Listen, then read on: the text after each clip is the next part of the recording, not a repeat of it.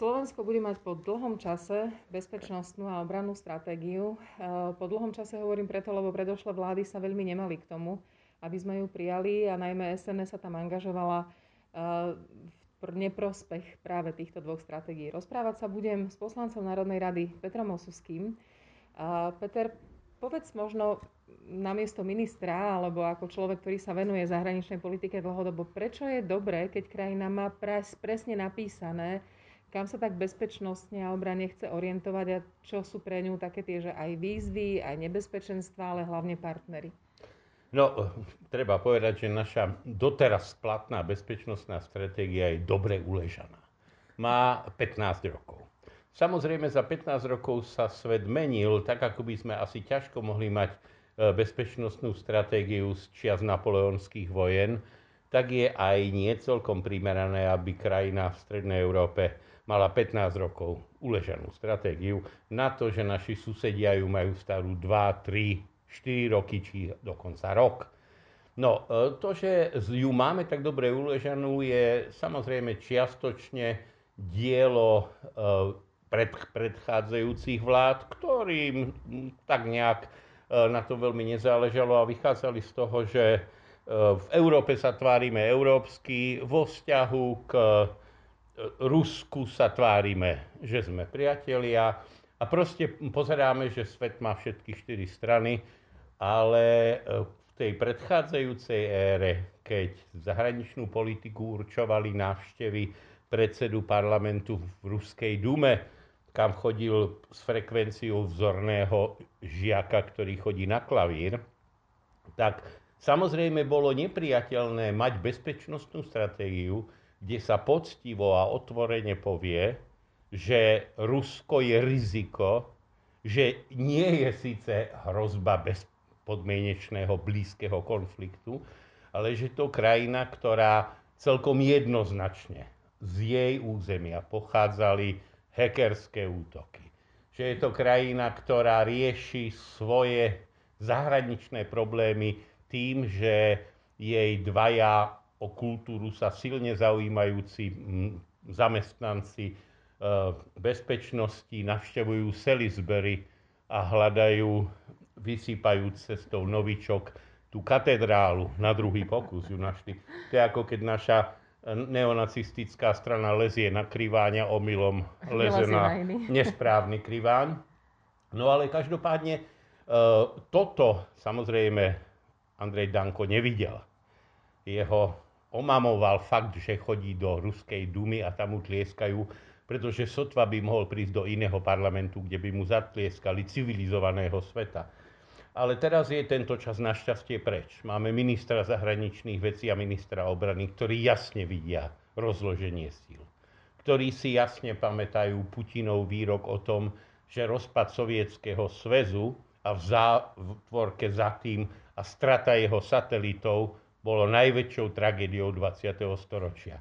Samozrejme my, Čechoslováci, Slováci a Češi, ale ani Poliaci, Maďari, Estonci, Lotyši a Litevci si nemyslíme, že zánik impéria zla bola nešťastná záležitosť, ale vieme, že ak najvyšší predstaviteľ a vlastne vládca, pretože dnešné Rusko je samoderžavie, ktoré má istý nádych zdanlivej demokracie, že vládca lutuje rozpad toho, čo nás 40 rokov gňavilo, no tak je jasné, že máme iný pohľad na svet.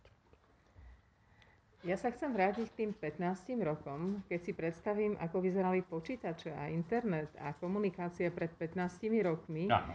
tak vlastne to boli ešte časy diskiet a faxov a ano. skrátka internet fungoval v oveľa, oveľa obmedzenejšej miere, čiže už len to je absurdné, že 15 rokov Slovensko nepotrebovalo zaktualizovať žiadne dáta ohľadom aj hybridných hrozieb, aj cyber útokov. Pretože to je dnešný spôsob vedenia zápasu. A povedzme si otvorene, Ruská federácia zápasí s hodnotovým svetom, na ktorom stojí Európska únia. To znamená, že vzhľadom na to, že Európska únia je z významnej väčšiny zároveň súčasťou NATO a je jasné, že si nikto od vzniku NATO netrúfol na krajinu NATO v zmysle vojenského útoku, pretože jasné, že by zle skončil. Tak sa vlastne, tak ako to Klausevicovo, že vojna je politika vedená inými prostriedkami, je vice versa, e, pretavilo napríklad do hybridných vojen. Teda do rozkladu e, volebných e, postupov, volebných výsledkov, ovlivňovania verejnej mienky a tak ďalej, ktoré sa už nedieje Kalašníkovými, ale deje sa práve tým, čo si povedala, teda niečím, čo tu pred 15 rokmi nebolo. A preto si zase civilizovaný svet, a to je možno tiež dôležitá dnešná téma, uvedomuje, že nemôže byť závislý na technických výdobytkoch digitálnej éry, ktoré pochádzajú z inej totality, ktorou je Čína. To znamená, že nemôžeme vysieť na šnúrke know-how čínskych gatí a chceme žiť v relatívne bezpečnom svete. Úplné garancie nie sú nikdy, ale čínsky režim je presne tak ako ruský režim, ktorý je z iného sveta z nášho pohľadu a pre ktorý je náš svet nie ich svet, ergo je to svet protikladný a je teda samozrejme treba myslieť na to, že tam tiež by si predstavovali, že by sa im iste veľmi páčilo otočiť nás k obrazu svojmu. A ak Európa trvá na hodnotách, a dnes sme mali to potešenie stretnúť sa na Eurovýbore s dezignovanou vyslankyňou Slovenskej republiky pri Európskej únii, tak aj tam bola reč o hodnotách, tak je jasné, že musíme naše hodnoty brániť. A tá, tá obrana sa deje okrem iného nosne na základe obrannej a bezpečnostnej stratégie.